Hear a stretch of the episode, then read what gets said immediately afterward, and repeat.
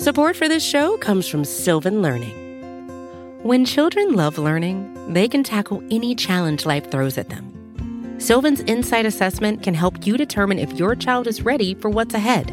It can also identify gaps in learning and point out areas that could be of concern for your child so they can tackle what's to come. And right now, it's the best price of the year at twenty-nine dollars. Go to sylvan twenty-nine dot com to learn more and get your child's assessment for only twenty-nine dollars. That's S Y L V A N twenty-nine dot com. The Chicago Bears defeat the Carolina Panthers twenty-three to sixteen in a game that sends them to a raucous five and one on the year. I bring on to Bears Blog's Jonathan Wood to digest this game with me on this episode of Bear With Me.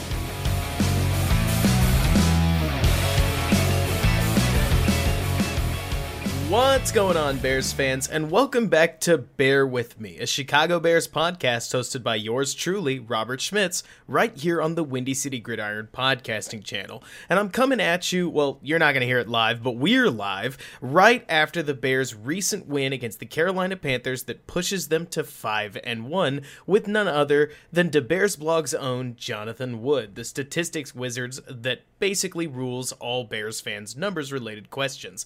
And I gotta tell you, Jonathan, Jonathan, as usual, and has been the story this entire Bears season, this was sloppy, this was mind-boggling, this was maddening, this was frustrating, and it was victorious at the end of the day. And you know, past a certain point, you shrug your shoulders and you say, that Panthers team is undeniably pretty good. The Buccaneers team that they just beat is a very good football team.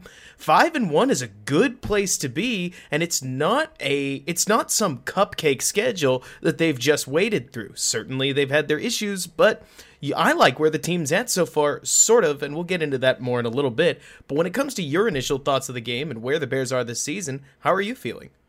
Yeah, I think you really hit it on the head. It's just so weird. Like, you walk away from every game feeling like they didn't play well, but yet they won. So, like, why am I, like, feeling angry? Um, it just feels like there's so much talent on this team that they, they should be playing better, but they're still playing just well enough to win because they're usually more talented than their opponent. That's, that feels exactly right. I know if there's one theory series that exemplifies that more than anything, I think it's that first touchdown the Bears scored, where they came straight after Teddy Bridgewater and the Carolina Panthers. They pick off the pass, pull it back to, what was that, the seven or eight yard line? I can't quite remember. They run one play action rollout that seems to get Graham open, but ultimately he's just too slow to make a play on it. Nothing happens. They then hand the ball off and have a quote-unquote successful run, meaning that they cut the distance in half, which uh, along the end zone, I think you've talked about that at some point, that's considered successful, even if just barely. Now it's what, third and four. So they take a delay game coming out of a timeout, fall back to third and nine, and Foles throws a touchdown pass to Cole Kmet. I mean, it's it's gross. You don't look at it and say, this is pretty football, but it's productive at that point. And hey, that's it's not a bad place to be. It's a weird experience watching this Bears team. Was there anything that stuck out to you in particular today? I just want to shout out Roquan Smith. Man, he was all over the field in pass coverage especially. Um, you know, there were, I think the final stat line for Mike Davis was like, four targets, two catches for three yards or something like that. They just kept trying little dump offs to him, which is Carolina's game. Um, they do lots of short passes and pick up actually more yards after the catch than they do before the catch. They're one of only five teams in the N F L uh, to have that g- coming in. And so Roquan Smith really shutting that down for Mike Davis, who's been big through the air for Carolina in the last few weeks, I thought was a really big key for Chicago's defense. Roquan Smith has been ballin'. And another group that I guess we need to shout out, the Bears' defensive line not only held their own in the running game for the most part, but they were coming after Carolina in the pass rush, and it really seemed to stymie their offensive game plan. I know that I had recently gone through and skimmed the Buccaneers versus Panthers tape, not only to get a sense for what the Panthers were, but also to make sure that I understood what the Buccaneers' defense was in lieu of that Nagy play calling breakdown I just put out, and the Bears were pressuring Bridgewater in a very similar way away to the Buccaneers, who are one of the best pass rushing teams in football. And that's exa- I mean, that's exactly what you want to see in a, in one tiny phrase. They were great today. And frankly, without the way that they had played, I don't know if the Bears are able to pull out a win, right? Yeah, I mean, Carolina's game is all about the short, quick passes, which usually avoids like sacks or too much pressure. I think they uh, had given up about eight sacks coming into this game, and the Bears got Bridgewater four times and hit him several other times as well, which they I think were, is yeah. a testament to certainly the pass rush, but also the pass coverage as well, forcing him to hold the ball for that split second extra so the pass rush could get home. Do you have how many rushing carries he had, by the way, Bridgewater? Because it felt like he was tucking and running all the time because nothing was open. Yep. He had uh, eight carries for forty-eight yards. And I think only one of those was designed on that like goal line read option mm-hmm. that he kept it. Um, the rest of them were all scrambles, and it felt like right up the middle on most of those. Um, mm-hmm. That was the one thing I'd probably uh, complain about with their defense today, was when they were rushing the passer. I don't know if it was the game plan that they just wanted to go wide, or they just didn't keep gap integrity, but he kept just stepping up and taking off up the field for ten yards. It felt like. I'd imagine it's the latter, because the back end's plan, like when they're covering those pass uh, routes that Carolina likes to use, Carolina likes to send tons of crossing routes across the middle and moving people. Basically, Carolina's whole game plan is probably going to end up with a bunch of receivers on the sidelines or too deep to matter. And so that open middle of the field, it just was going to exist, and I think the Bears came into this comfortable letting that happen. One thing that occurred to me around the, probably after the first two series, is that I know I had worried a lot about what the Panthers would do as far as that yak attack against this Bears defense, but I hadn't thought about how much that would change once they got into the red zone. And the Panthers, when the Bears uh, had, or when the Bears tackled anybody such that it started a first and ten with fifteen yards or less to go, it seemed as if the whole Carolina offense shrugged its shoulders and went, well, I have no idea what we're going to do from here. It looked very much like, let's just call it what it is, the twenty nineteen Bears offense that wanted to have a plan in the red zone, but didn't really have something like the red zone weapon that, I can't believe I'm saying this, Jimmy Graham has become for the Chicago Bears, where at least they have some semblance of what they want to do in those short yardage situations, and the Bears kept putting the clamps on. I'm surprised Carolina scored a touchdown, which when you can say that about your defense, I mean, that's that's pretty good. And it's not a recipe for success everybody wants to follow, but it's it's five and one so far, and you start to wonder, I wonder if this will work long term.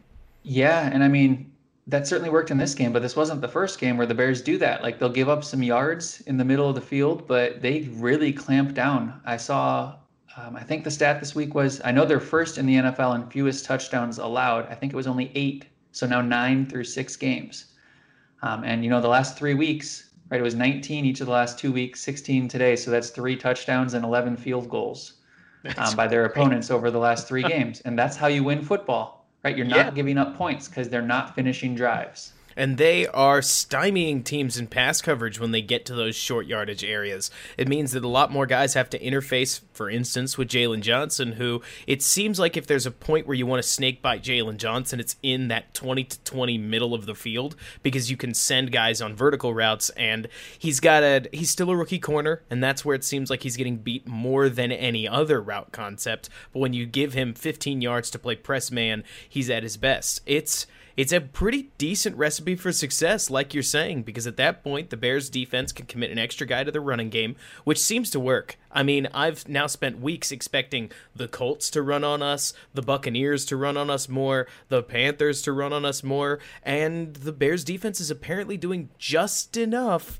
to push these offensive coordinators back to passing. I mean, I have to imagine that having played this, or that the fans that are playing this Bears' defense are writing up on their forums, just like like ours are, about why their coach can't commit to the run against a Bears defense that's giving up just enough to theoretically lean into it, but everybody's pass happy nowadays. It's a weird psychological game these Bears seem to play with opposing offenses, but just like how at the end of the Buccaneers game, Bruce Arians called a run that didn't work and two straight passes that also didn't work and saved the Bears timeouts for them, Matt Nagy and Matt Rhule kept throwing when they probably, I won't talk about Matt Nagy needed to run the ball, I guess, because he went, what, nineteen for fifty-eight yards, nothing impressive, but that's a story in and of itself, because I guess we've got a decent time to switch gears. This Bears offense was all over the place. It had moments I felt like where it looked like it not only knew what it was doing, but was doing it well, and moments where it just looked absolutely awful. What did you think?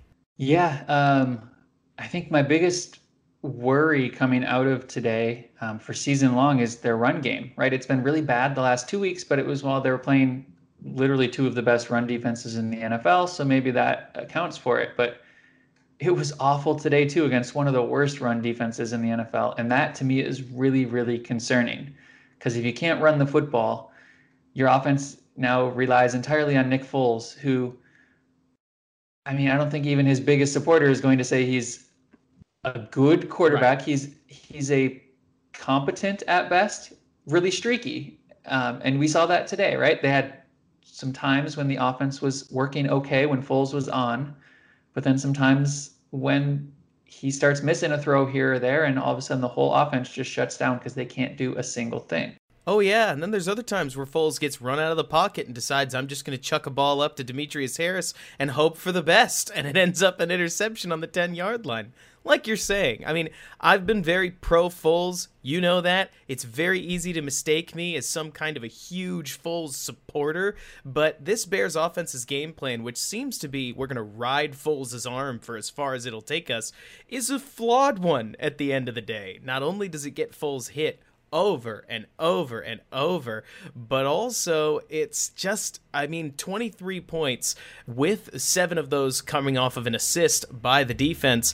It's uh, it's just not that great in today's N F L. It used to be. In twenty nineteen, it actually would have been a pretty decent offensive output.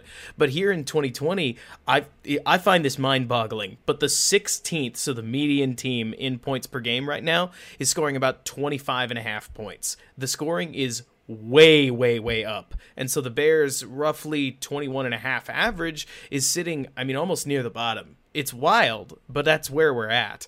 And the Bears have got to find a way to run the ball. I know James Daniels is hurt, but every team's missing somebody. And for the Bears' running game to go from, hey, I mean, it looked like it had some decent legs in the first two games of the season to, nope, it's back in the tank, is a huge disappointment.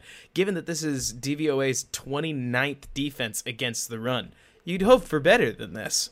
Yeah, um, I guess the one thing that I take a little tiny bit of encouragement from is they were a little better in the fourth quarter. Um, I tweeted out at one point, like late in the third, that the Bears running backs had ten carries for ten yards. Um, and now uh, Montgomery finished with nineteen for fifty-eight. So his last ten carries, nine or ten carries, then gained like about fifty yards. So that's more like what I would have expected for the whole game. I don't know why it took them three quarters to get to that point, but at least in the fourth quarter, their run game, it wasn't great, but it had some life that it wasn't completely terrible. Mm-hmm. I feel like that's what this Bears offense has been like to evaluate this season, too. It feels like it's constantly been on the precipice of maybe becoming something consistent and decent, but it's so sputtery in both phases, the running game and the passing game, that you just can't nail down anything in particular. I mean, so I gave Nagy a lot of credit last week, and I still think he deserved it. And this week, I this was a very, very spotty like play calling effort. And I don't know anything. Like I, I have to make this one hundred percent clear. It's so hard to evaluate play calling without the all twenty-two. And I learned that in detail this last week, but going back to simple things like the, what was that? The full house three running back play on second and ten at the goal line with, with the ability to put the game away that ended up in just a throw to nowhere. Ugh, oh, you just wish that the Bears could do things without needing trickery, because the trickery starts to feel feel less like, oh, ho, ho, we're outthinking you, and more like desperation. And desperate offenses tend not to get anywhere. I would love to see the Bears find a way to get more consistent across the board. And I, once again, details seem to harm the Bears, as different plays like Allen Robinson dropping, maybe it was a contested catch, hard to tell there at the end of the game off third and two, but seemed to hit his hands and then it hit the ground where the Bears could have run it. I don't know. I wanted to see that converted. And of course, the Bears came back and they immediately got an interception. Great. Thumbs up. We win. This is good. But the Bears offense needs to be able to close out a game against a not very great defense, or we're going to run into games like the Saints where a good offense will do everything it can to beat the Bears offense and the or beat the Bears defense, and that Bears offense has to contribute maybe a little more than they did today. Do you think I'm off base here? Not at all. And I'm thinking more just in the division. You know, they still have to play Green Bay twice, and Green Bay's offense has just looked out of this world so far this year. And so, like, the Bears are going to have to be better if they want to, you know, you can make the playoffs as like a six mm-hmm. or seven seed just with talent and not really ever bringing it together. Great. What yep. does that get you? You lose in the wild card, and we we weren't completely terrible. Well, I, I want to see more from this team. They they need to show more. And I think... Mm-hmm. Uh, You know, you did a, a, you have this great description of Foles that I love, that he's like a mirror, right? He's going to show you exactly what the play calling and people around you are capable of in the offense. He's not going to elevate people, but he's not going to hold them back either. And I think it's safe to say that three weeks into the Foles as the starter era, the reflection we're seeing in that mirror is very ugly. Mm-hmm. I wish... If if there's one player that I could add back to this team, it wouldn't be James Daniels, it wouldn't be Eddie Goldman, it'd be Tariq Cohen. He's such an underrated weapon for this Bears offense because he's able to take advantage of underneath space and go create space downfield as sort of a slot weird weapon thing, because he is a running back. He's not a receiver, but he can play receiver at a much better level than most running backs. I wish I could add him, because without him, sure, I like Darnell Mooney just as much as the next person, but I think you'd agree, Jonathan, this Bears offense isn't exactly loaded with talent. Its offensive line is anywhere between average to bad, depending on the day. Today, they definitely seemed more on the bad side. Foles was under pressure all day long against, again, the tw- I think they're also twenty-ninth worst in pass rush. So they're not a team, Carolina, that traditionally pressures the quarterback, but they did against Nick Foles and the Bears. That's not something you want to see out of this offensive line. Allen Robinson is a great receiver. Darnell Mooney certainly looks like he's on his way, but then Anthony Miller catches the ball at a first down line and backs off of it. And the Bears end up losing a first down because for some reason he just decided to give it away. And then when you look at guys like Jimmy Graham, Jimmy Graham has been way more productive than I anticipated that he would be. I will call a spade a spade, but that doesn't make him great. If you look at the like the tight end landscape, he's immeasurably better than anybody we had last year, but that's not really saying much. He's like a passable tight end, but a lot of these balls that he's catching and he turns upfield and he gets four yards might be even up to fifteen, twenty if we had somebody like Trey Burton, even from twenty eighteen, before the whole mess that was the rest of his career took place. It's it's bizarre, because like you're saying, this Foles reflection, it's a weird one, because I'm not loving the Bears' offensive talent. I'm not loving a lot of what Nagy's trying to do to make up for it, because again, it starts to feel desperate past a certain point. And yet, to just close this whole thing up on a positive note, they do squeeze out twenty-seven or twenty-three points and ultimately kept a lead the whole game. If there's one positive change that's come from Foles being in, it's that the Bears seem to be pretty good at starting from back in their own territory and driving into deep field goal range and giving a thirty-yard chip shot to Cairo Santos, who totally came through on a fifty-five-yarder as well. That deserves a hat tip. But that's an improvement instead of the, I'm sure you know what I'm talking about when I talk about like the thirty-four-yard stone wall that has blocked the Bears for almost two years running. At least they're able to get over that, but I do want to see him get in the end zone more often. Goodness gracious.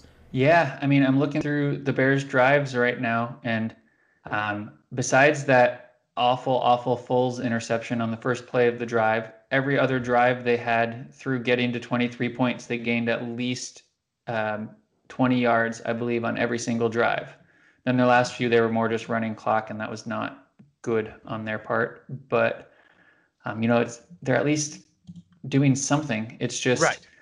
They're not, and part of this is today with Carolina's uh, defensive game plan is that uh, Carolina does not um, Carolina does not like to give up big plays. They like to drop back in coverage and make you pick them apart underneath, and that leaves um, you know you have to string together a long drive without mistakes. And like you were saying, like Anthony Miller makes a mistake, or the O line makes a mistake and blows blows a play up, or Nick Foles misses a pass, or Allen Robinson drops a pass. They just aren't consistent enough to mm-hmm. do that. They need to look down the field and try to get big plays more to spark um, actual scoring drives, and they were not able to do that today. Not at all. And again, Where I will credit Foles and this Bears offense is that that point in early, maybe even late in the second half, where Foles was like ten for eleven, the Bears were clipping along. They are able to do that, and there is some credit due there to Matt Nagy who and Nick Foles, who are putting together enough of a game plan to take advantage of those underneath holes. But, again, it felt like the Bears offense could have really planted their flag in this game, especially in the second half where the defense seemed to be giving them opportunities, and they couldn't quite do it. They came back down after Carolina had uh, scored a touchdown, and they did answer with a field goal, so better than it has been, maybe. But they still didn't get a touchdown. Like, they didn't plant the dagger, and then the next drive, like you're talking about, third and two, whether Allen Robinson catches it and falls forward for a first down, which would have worked, because at the end of the day, I know there are a ton of people that say you have to run the ball there, and to a degree, you're right, but at the end of the day, in the modern N F L offense, I'm comfortable with anything that gets a first down. Like, I'll go totally results-based there. Just give me a conversion. And they didn't convert, and that bubbles back up to the play caller. And you say, well, it didn't work, so you're going to have to figure something out, and it needs to improve. We'll see. Again, I, I hate talking too negatively amidst a win because it makes it sound like we lost. And after this next com- upcoming break, I would love to spend a little more time talking about the defense because this was, I think, their best performance of the year so far. And it was a really wonderful one to see. And I want to let you stew on that as we give our sponsors a break. We'll be right back. Awesome. I am back with Jonathan Wood following a huge Bears win over Carolina that really puts them in the driver's seat for a playoff spot, and I'll kick it over to Jonathan because he's got a stat about five and one teams that I think everybody's going to want to hear. Yeah, so somebody went back and calculated um, what your playoff odds are at any given uh, win-loss record based on the new expanded seven-team playoff format uh, before the start of this season, and teams that are five and one make the playoffs ninety percent of the time in that format. So the Bears are in really, really good shape Uh, going forward here. I can't wait. That has me really, really excited because then I look at the teams like what we've got on the rest of the schedule, and the Vikings, the eternal enigma that has been their season, just got blown out by the Falcons, and we still get to play them twice, a Detroit team that honestly seems to change week to week. Uh, we get to play the Jaguars, who look very bad, Houston, who's all over the board, amidst a bunch of other teams that are very good tests, like the Saints, like the Rams, like the Titans. But with the Bears having gone five and one through a stretch where a lot of people had them going as low as two and four, they they have the ability to lose to the Rams, lose to the Saints, maybe even lose to the Titans, and still stay in that playoff conversation. This feels like a huge, huge win to me, regardless of how sloppy it is. Yeah, that uh, the three and zero start. You know, first three weeks they had three pretty bad teams. Um, and they won all those games, um, which was nice. But then, you know, the last three they've been against good teams, and they managed to go two and one, which is huge. Um, I, I always say if you can go five hundred against the good teams and beat up on the bad teams, you're in pretty good shape. And so mm-hmm. um, they're in a position now they can go one and two in these next three games. They went five hundred in that six-game stretch where they were all good teams, mm-hmm. um, and they'd be sitting at six and three, which is in real good position. You know, win three or four of your last six when the schedule eases up a bit, and you're in good shape going forward. Absolutely. And one other thing, I think if there is a note of positivity about this Bears offense, is I feel like we get a team every single year. Last year it was the Ravens. I'm And I'm sure we could think of others. I know there was like the Eagles back in twenty thirteen, led by Michael Vick, that always tends to peak in the dead middle of the season. So they play their best football week seven, week eight, week nine, week ten, week eleven, and then the league kind of adjusts to them. And at this point, the Bears do not look like they will be playing their very best football in the middle of the season. They may finally cobble it together late, and that's something to, I think anyways, actually look forward to, because as they have stumbled around, as they've seemed to still be finding their footing with Nick Foles under center, as well as just this general Bears offense and defense, they are piling up these wins, and like you're talking about, every single one of them counts at the end of the year. They don't they don't really look at point differential when they're coming up with scoring. They just look at your record, and the Bears are collecting conference wins and just wins overall. It's exactly what you want to see. I, at that end, I couldn't be happier about this. Yeah, it's I mean it's it's tough to argue five and one so far, and I think um, my experience as a Northwestern fan here is maybe uh, coming in, coming to in handy because their approach is a lot like what the Bears' approach is this year. Is they're they're going into games looking to win a close, ugly, low-scoring game. Based on their team makeup, that's kind of what they have to do to win. And Northwestern's done it pretty effectively. I mean, twenty nineteen was awful, but otherwise pretty effectively in the last five or six years. And I think we're seeing the Bears doing that pretty effectively this year. Mm-hmm. The downside of that is it gives you a pretty small margin for error in any given week. Um, it, it can be pretty easy to slip up and lose a game that you feel like you should have won, um, just off of like one busted play on defense or bad turnover, that like a pick six or something. Um, you have a, you're not going to be blowing teams out of the water where one mistake won't kill you, but um, it, it is an effective way to win games when you've got the talent to do it on defense like the Bears do.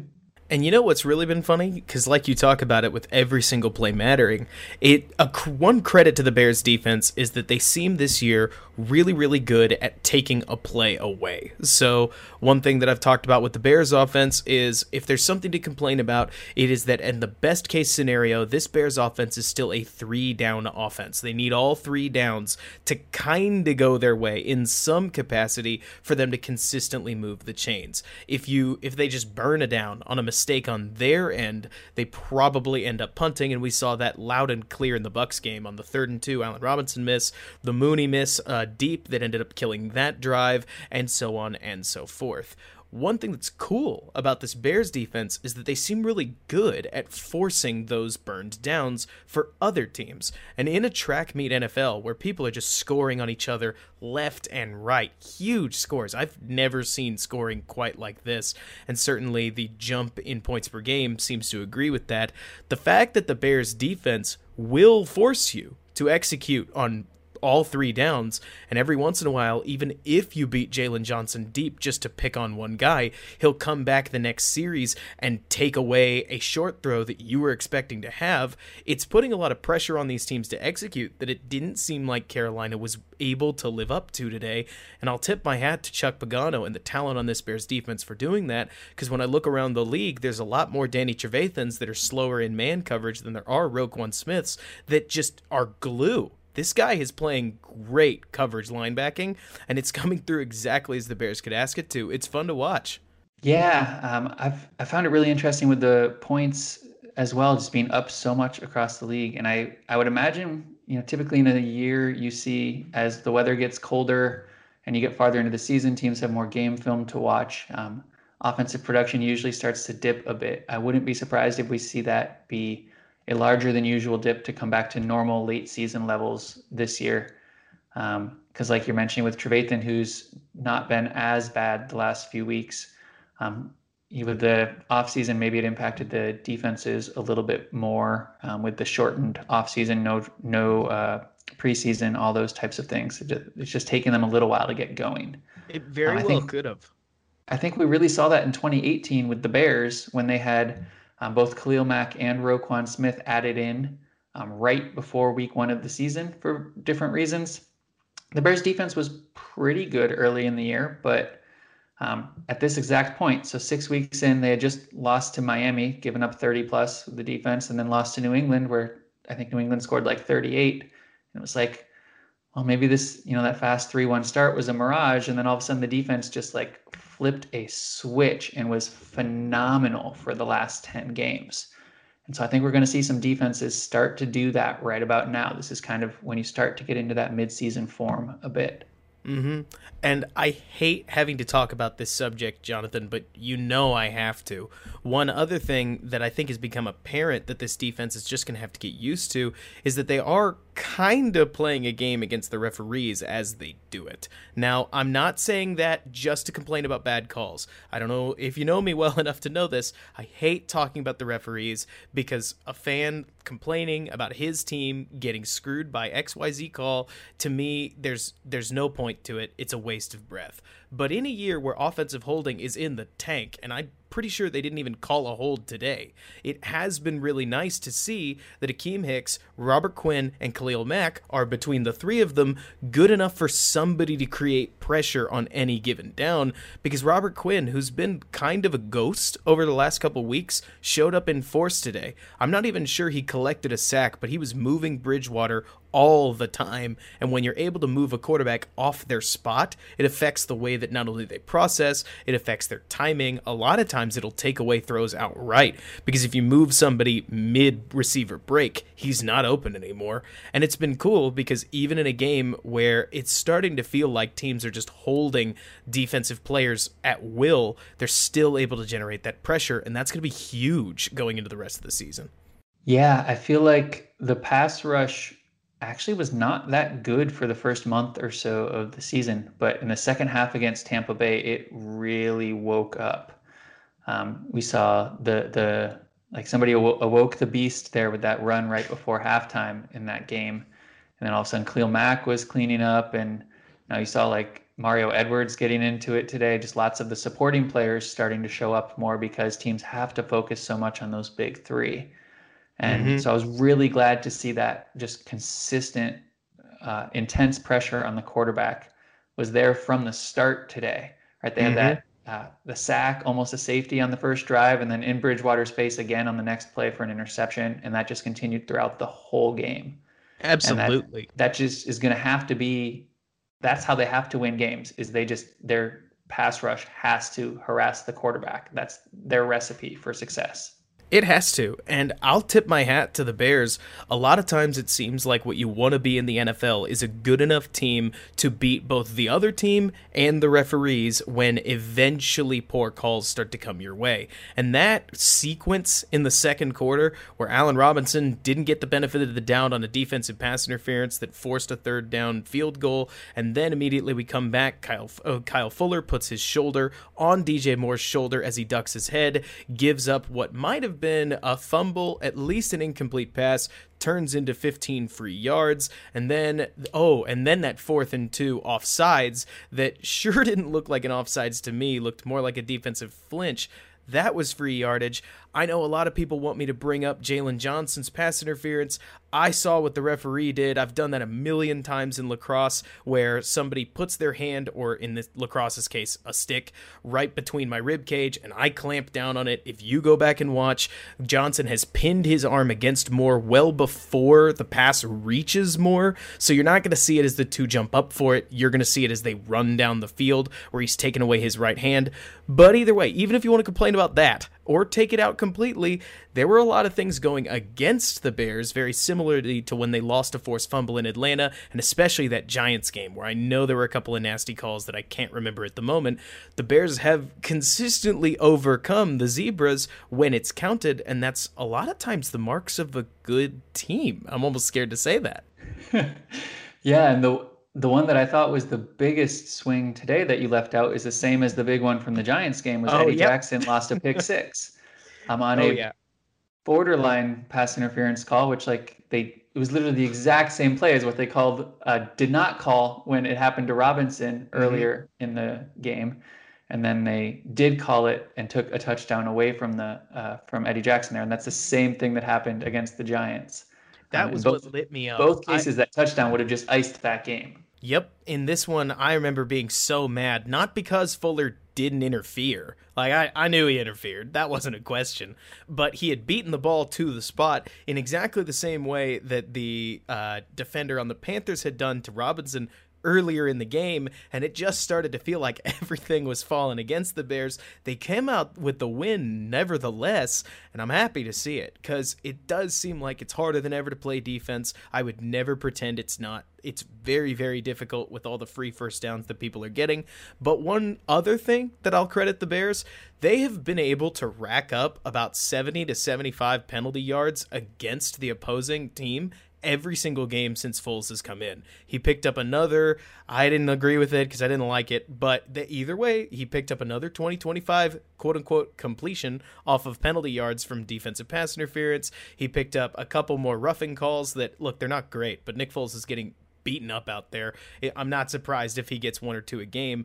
The at least the Bears offense is manipulating the opposing defense into penalties much the same way as the Bears defense is getting called for them, even if I don't like it, because I'm a fan of defense, and when a defender beats an offensive player to the spot, I want to reward him for how hard it is. It's the way the game's being called right now, and it's a little weird to watch, but at least they're coming out on the right end of it. Yeah, and that actually has been big for some of those drives we talked about earlier. They didn't have really like th- just three and outs or like put the defense right back out on the field much today. And their first drive out of halftime, I I, I just remember this because I like tweeted it out at the time. They picked up thirty-three yards. twenty-six of them were penalty yards uh, against Carolina, and then seven were on a Nick Foles scramble on third and six for a first down. Those were the only positive yards they gained that entire drive. That was the weirdest play I think we saw today, was Nick Foles deciding that he was a dual-threat quarterback, not only just running, but breaking a tackle on his way to pick up a third down.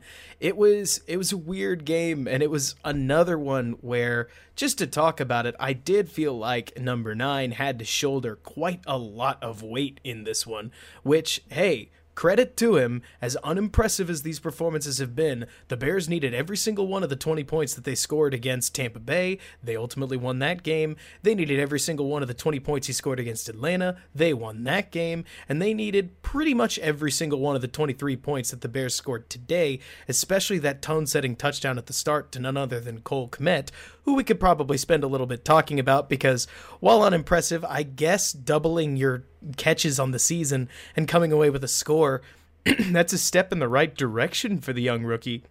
It'll be a tumultuous season for Nick Foles, I'm sure, and the Bears offense needs to do what they can to support him a little better, or else he will break. But at least he's coming away in games where we walk in, we say the Bears need to win it. It's an away game. Anything can happen in the N F L, and he walks out of the stadium with a win without a defensive score that helped him. Thank heavens for the turnovers, though, after giving one away himself. Lot to digest there, but I guess at the end of the day, I'm not furious with Foles. Does that make sense? Yeah, it's really weird because if you just look at the statistics, like Foles has been like clearly worse than Trubisky statistically so far this year. I think he had thirty-nine pass attempts today and didn't even get two hundred yards. It's like, nope. What are you doing? That's hilariously inefficient. Right. And yet, like, I don't feel like he's playing that badly. I don't, I mean, I don't think he's playing particularly well either, but he, it's just a bad situation. And he's being the inconsistent, mediocre quarterback that he is. Mm-hmm. And that's just kind of what we're going to get. It's bizarre because it does feel like the offense is a little more consistent, even in its maddening inconsistencies. We're not waiting around till the fourth quarter to pull points out of our, like, you know where's, but at the same time, like you're talking about, Foles' yards per attempt are just never going to impress you. He's one of the few quarterbacks that I would look at and say his yards per attempt is about as honest as it gets, because when it says six and a half yards per throw, it means it. It means that almost every time he drops back, he's going to find somebody for four yards. He's going to find somebody for six and a half. And then he'll loft the ball over to Darnell Mooney that Mooney can either mistime his jump and not catch it, or time it correctly and pull down the ball. That's not a slight to Mooney. Mooney's been awesome. It's more, once again, the details of this offense makes an optimistic person say, it's chemistry issues, they'll figure it out. And a pessimistic person say, I swear Nagy's offenses have been like this for three years running. At what point are they just going to come out and execute the plays that they are expected to execute correctly? Yeah, I don't know if this is a rabbit hole you want to get down right now, but um... I don't know if we need to either. You know, a lot... When Trubisky was the quarterback, I feel like it was easy to place a lot of the blame on him because you could see he's not mentally processing what he needs to. Mm-hmm. That's not the case with Foles, but we're seeing a lot of the same issues, mm-hmm. which now that's not on the quarterback. If we're seeing it with two different, very different styled quarterbacks, now it's I'm starting to feel a lot not as good about Matt Nagy as a play caller than I was, you know, a month ago. Right. And it's those games like he had against Tampa Bay where you say, it's a really good defense. I'm glad we came out with enough to win, that you say, hey, maybe this whole thing worked out. Certainly it seemed to there. And then they go up against Carolina, a defense that's much less good, and still feel like they're scraping against a very good defense. And it's it's hard to watch, and you hope for change. Like you're saying, though, this is one of my favorite things about having Nick Foles in this season, is that we get to put a spotlight on a specific person. In this case, it's Matt Nagy, and to a degree, Ryan Pace's offensive talent, but I like to think we kind of know know what it is.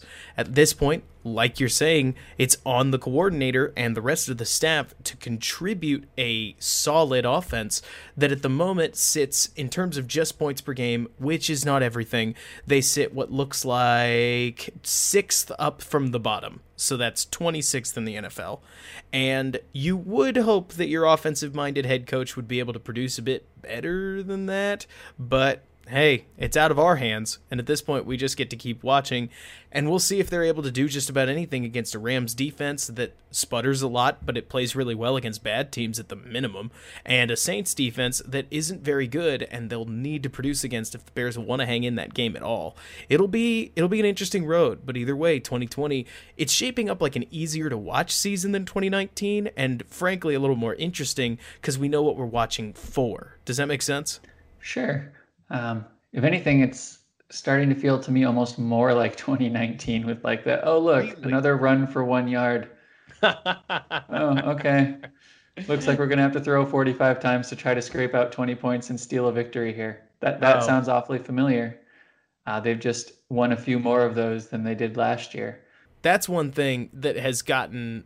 I, I don't know. I'd have to talk to more smart people than me about how offensive theory works, but Matt Nagy seems to be opening up every single drive with a run to the point where he doesn't want to run it on second down, regardless of whether or not a pass would work on first down. So he's either going to pass, pass, pass, or he's going to run, pass, pass. And it's... Again, we're winning games, but you gotta hope that at some point we can we can see a little better out of this running game, because they sure weren't this bad against Detroit and the Giants. And maybe they're just horrible teams, and that's how it goes. But Carolina is supposed to be much worse at defending the run than this particular game. And I'm no huge Rashad Coward fan. I understand we're playing a backup at one of, I wouldn't call it the more like important positions, but James Daniels to Rashad Coward is a big downgrade. But even so, nineteen yards for fifty-eight yard, or nineteen carries for fifty-eight yards on what could have been at some point, I swear, it was like ten carries for fifteen yards. It's got to be better than that against one of the worst rushing defenses in football. It was actually ten carries for ten yards for Chicago's running backs to start. No. Uh, Mon- Montgomery had nine for eleven, and Cordero Patterson had one for negative one. No, I thought I was... No, I thought I was being... Yeah, I thought it was not an exaggeration. I actually looked that up and was just like, oh my goodness, they're averaging one yard per carry against the second worst run defense in the N F L. Oh, that is putrid. But, but, you know what? You know what? Positives, the defense established itself. And also, if Cairo Santos continues this trend and returns to his pre-injury form, the Bears stole a top ten kicker in the N F L out of absolutely nowhere. And that would be great. I mean, I'm not trying to jinx the guy, but it would be great. I mean, before the last, yeah, before the last two or three weeks, I had tweeted out a stat that like in the last three years, he was like six for sixteen on field goals over forty yards. And then he had, was, I don't remember if that was against Tampa or Atlanta, but he drilled like a big forty-seven yarder. I think that was Tampa. Mm-hmm, and then this week was. He drilled the fifty-five yarder, and it's like, oh, all right, well, I'll shut up now, or maybe I'll just keep bashing him and he'll keep hitting those kicks if we want to be a little superstitious. Either way works, but it's it's so funny because just like uh, the, exactly the opposite of the Buccaneers game, but very similar to Atlanta, I think, this is a game where I feel like you could walk out feeling as if your team is mired in muck and mud and dirty things, and it's got to clean everything up to be any good. But then you look at the record, and it's almost literally as good as you could ask for. It's where you want to be, and if the Bears staff can show its chops and improve throughout the rest of this year, that would be fabulous. Do you have any final thoughts about the game? Just that I, I think it was good to see them play from ahead for a change. They've been chasing leads so much this year. This was really the first time besides the Giants that they had a lead for an extended portion of the game. Um, and it was really good to see, like, oh, this is what this should look like. You know, you try to build an early lead and then let your defense do its thing when they're better rushing the passer than they are against the run. And we saw that play out today and quite well. And I would like to see that game script more going forward. Mm-hmm. I'll echo that. One thing that was nice is that, again, they did it with almost no style points, maybe even negative style points in some cases, but they got an early turnover and they cashed in for a touchdown. They got the ball back, drove down and put another field goal on the board to answer a Carolina field goal, kept the lead at seven. Starting the second half, They collected their first third quarter points of the game off of a touchdown, off of a pretty good offensive drive. Carolina scores a touchdown. They answer with a field goal. When you take the style points out of it, the Bears team and kind of the offense did do the bare minimum. They did do what they, quote unquote, need to do. And you'd like to see them become a bit more definitive, a little more like the twenty eighteen Bears offense was at the end of the year, where it felt like Trubisky had become very, very good at just closing things out. But hopefully they get there. Either way, it does seem a little better than six points through the first three quarters and all the other misadventures in Bears offensive uh, ineptitude that we've seen over the last couple of years. Jonathan, it has been fabulous talking to you. I'm so glad that you came on. Where can folks online find your work? Uh, yeah, you can check me out at Da Bears Blog, w w w dot da bears blog dot com, or I'm on Twitter at Jonathan underscore Wood one. Can't wait for the next couple games, because honestly, it feels like it's all extra credit from here, you know? Yeah, if they can get one in the next two, you should feel good. If they can get two, you, they're in a great position. Awesome. Can't wait to see it, Jonathan. Great having you on. Thanks for having me. And Bears fans, that's going to do it for this one. If you like what I have to say, feel free to find me over on Windy City Gridiron, my Twitter handle, Robert K. Schmitz, or on YouTube over at Run Pass Opinion, where, as you may know, I do a live stream breakdown every Wednesday night at nine p.m., and then we'll see what other videos I can do. I'm really curious to dive into the Bears' defensive play calling, because I did offensive play calling last week, and I'll obviously look at that a little bit, but we'll see if anything actually comes of it in terms of content. Either way, Bears fans, have a great rest of your night, bear down, and thanks so much for bearing with me.